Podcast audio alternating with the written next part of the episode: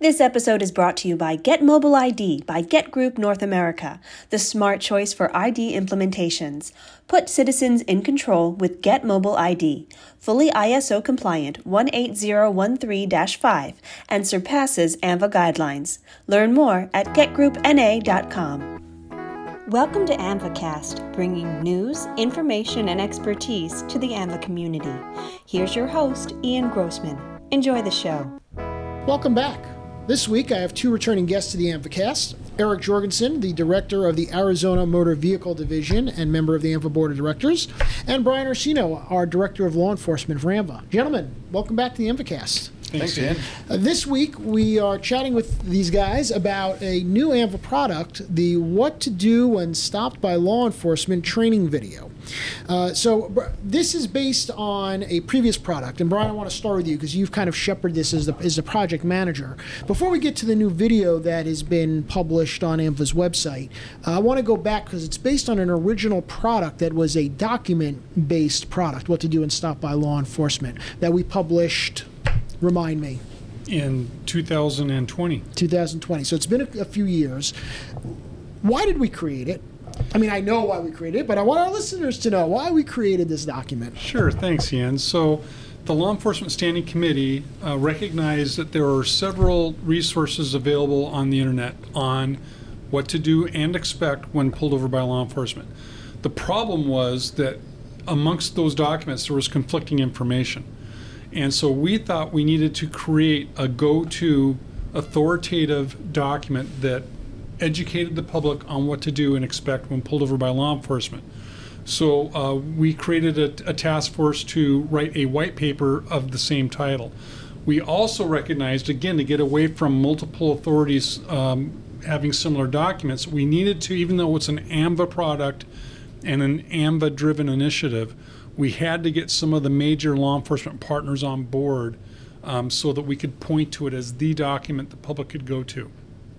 As a result, uh, we have brought on the International Association of Chiefs of Police, the National Organization of Black Law Enforcement Executives, and the National Sheriff's Association. And we're about to uh, bring on a new partner um, in January of 2023 when we will be releasing the next version of the white paper, and that is the National Association of Women Leaders in uh, Law Enforcement. So the document itself, you know, outlines kind of uh the way a manual would around what are the steps to be able to do and how a driver should be prepared. So it's interesting that yeah, it was important to partner with these law enforcement entities, but it's not necessarily a document for law enforcement. Exactly, and it is not a training document. It is a co- community outreach tool that we're encouraging our DMV administrators and our law enforcement administrators to use in their community outreach and educational efforts. And of course, I'll let Eric talk more about how how uh, MVAs might use this this tool effectively. Yeah. So, Eric, uh, as Brian talks about it being a document to be able to do outreach to drivers, tell me from your perspective how that responsibility fits into the, the DMV. I mean, it, on one hand, it seems obvious you're preparing a driver to interact with law enforcement, but it's not something we've necessarily in the past spoken so directly to. No, I, I think that's a good point. I mean, when we a few years back, we started to, to realize that there there really wasn't any place where where we as a, as a state came out and said, "Hey, this is likely to happen to you at some point. Mm. We all make mistakes. You're going to get you're going to get pulled over, um, and there's there's lots of reasons why that might happen. What do you do when it happens? And um, as we started looking through our own materials, we didn't have anything in our driver's license manual. We didn't have anything on our website.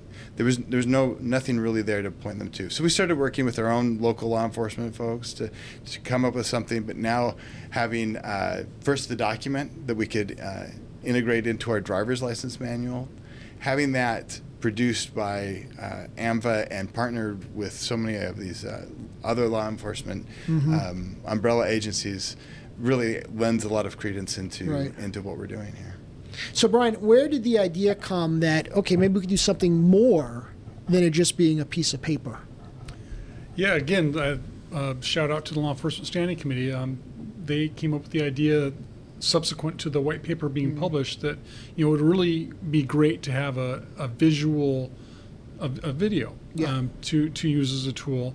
And I'm going to take this opportunity to give a, a shout out, a couple shout outs. First of all, our, our board of directors for um, supporting the idea and, and providing us a budget to do this professionally produced video, but also to the partner members who actually volunteered their equipment, their people, and their time to, to allow us to build this video, namely the, the three that we um, shot these uh, mock traffic stops with, if you will, were the uh, Arizona Highway Patrol, the Florida Highway Patrol, and the Ohio State Highway Patrol. Um, and so, for anyone that, that um, sees the video, see those three agencies highlighted. Having said that, um, even though mun- municipal police agencies and county sheriff departments are not AAMVA members, we wanted this to be a tool for all of law enforcement to use in their community outreach activities as well as our DMV members. So we did include uh, one sheriff's office, uh, Fayette County Sheriff's Department out of the state of Ohio, and we included one municipal police department in the video, and that was uh, Tempe PD out of Arizona. So shout out to all of them for, Yeah. for playing and, and helping us uh, create this great uh, educational video. So tell me a little bit more about how that went. You know, I imagine that you know you're. Most of us know Brian is a former trooper. Um, I imagine you know they're law enforcement officers. They're not necessarily used to being in front of cameras. You know, how'd that production go? Getting these uh, getting these cops to be actors. Yeah, it was it was uh, it was fun, um, and yeah, we uh, we the collective we tend to be sometimes robotic a little bit, and so getting them to loosen up and and not be quite so serious. Yeah. Uh, it was it was it was a fun challenge, but I think we pulled it off, and I think the the actors we had, if you will, all all did a great job. Yeah. And so the video. How long is the video? The video is actually less than 10 minutes, so Okay. I, I, we thought it was very important to to make it as as brief as possible, while at the same time covering the complexities um, that are covered in the white paper. So it was a balancing act of being thorough, but making it brief enough that, that we could hold someone's attention span. Right.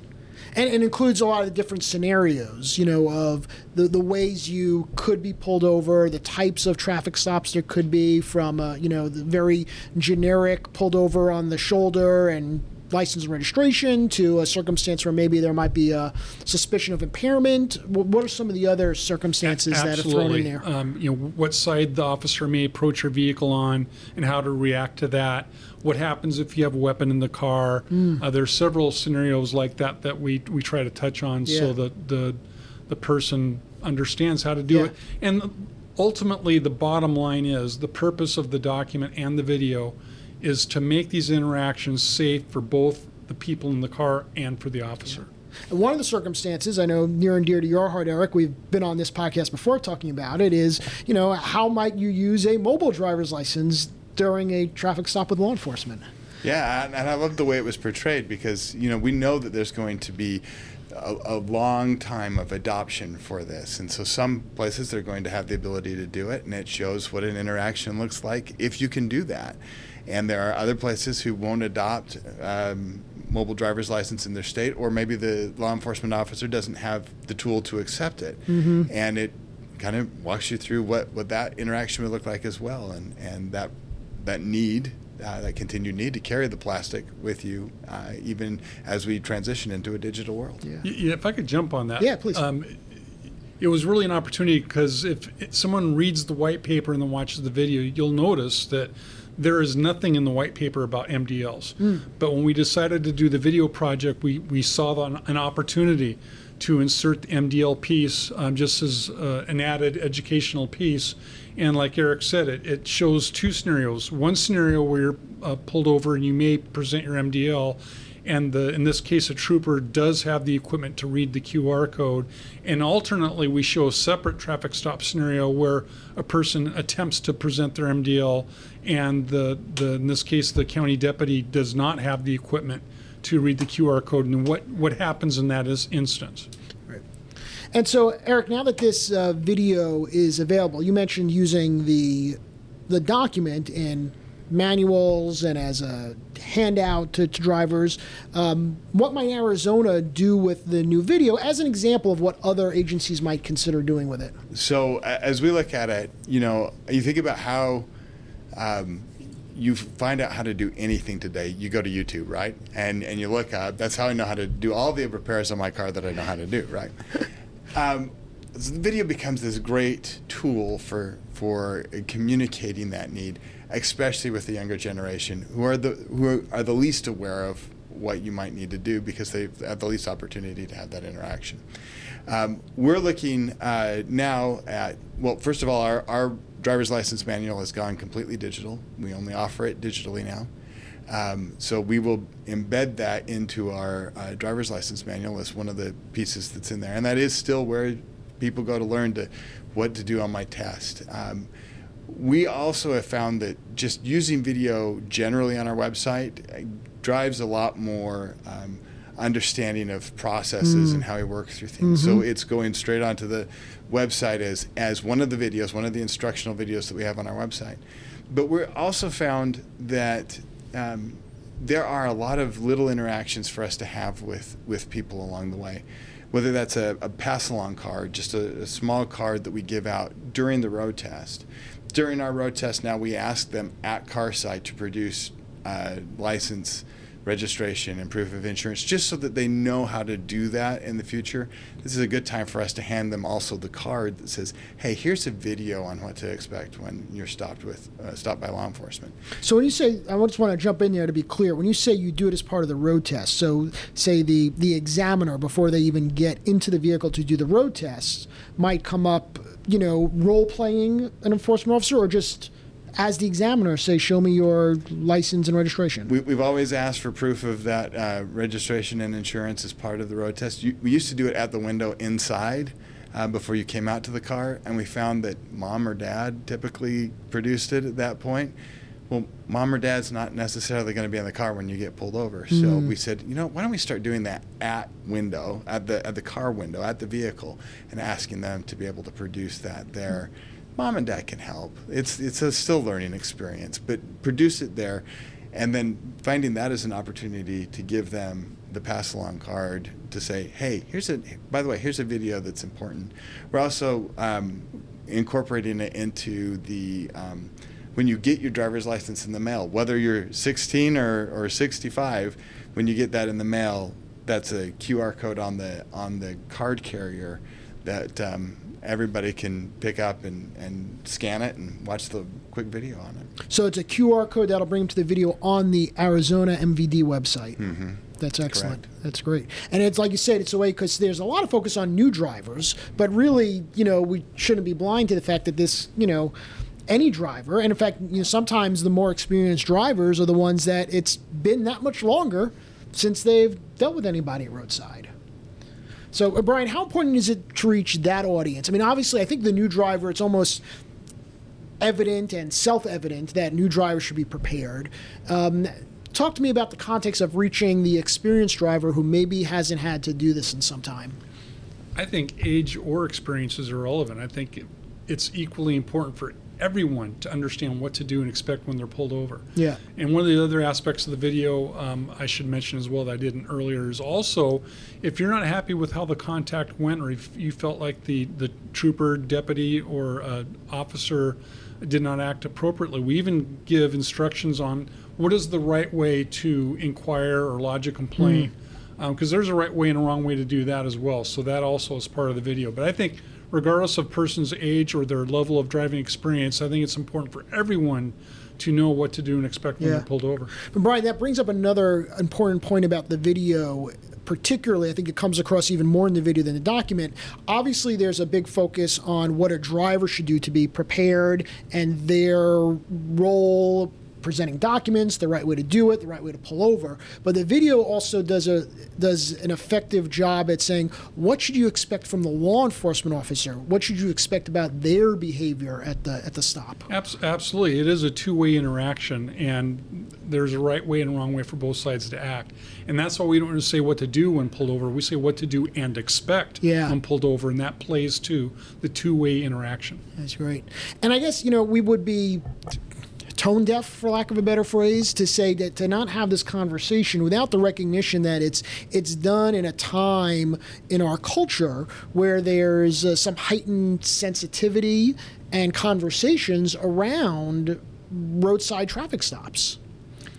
Absolutely, real or imagined. Um, a lot of people um, unfortunately have become of, afraid of law enforcement, and and that is something that we're hoping this video uh, can help abate. Yeah.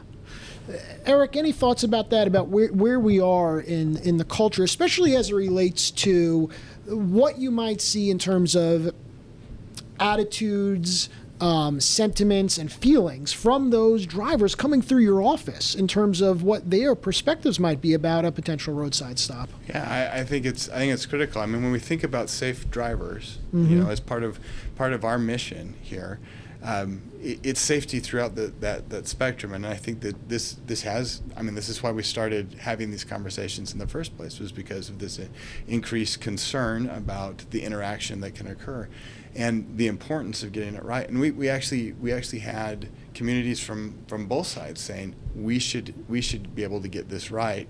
What can we do to um, make sure that we know what to expect in one of these stops and we know what's what's right what's wrong and, and, and how to mm-hmm. move forward. Mm-hmm. Mm-hmm. And everything that we've heard has been positive on the feedback around this to say that this is a benefit that this is helping that this is getting a message out there that needs to be needs to be out to everybody. Yeah.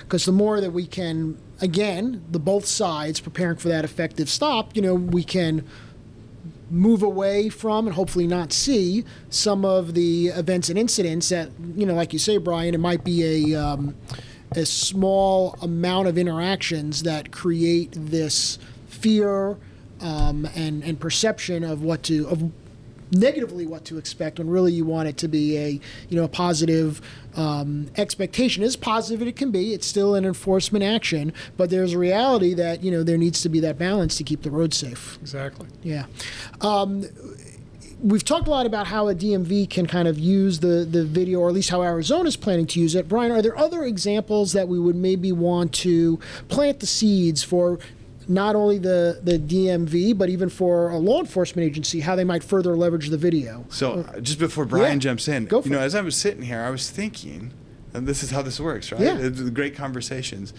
that you know we're sending out registration documents that we want them to be able to produce.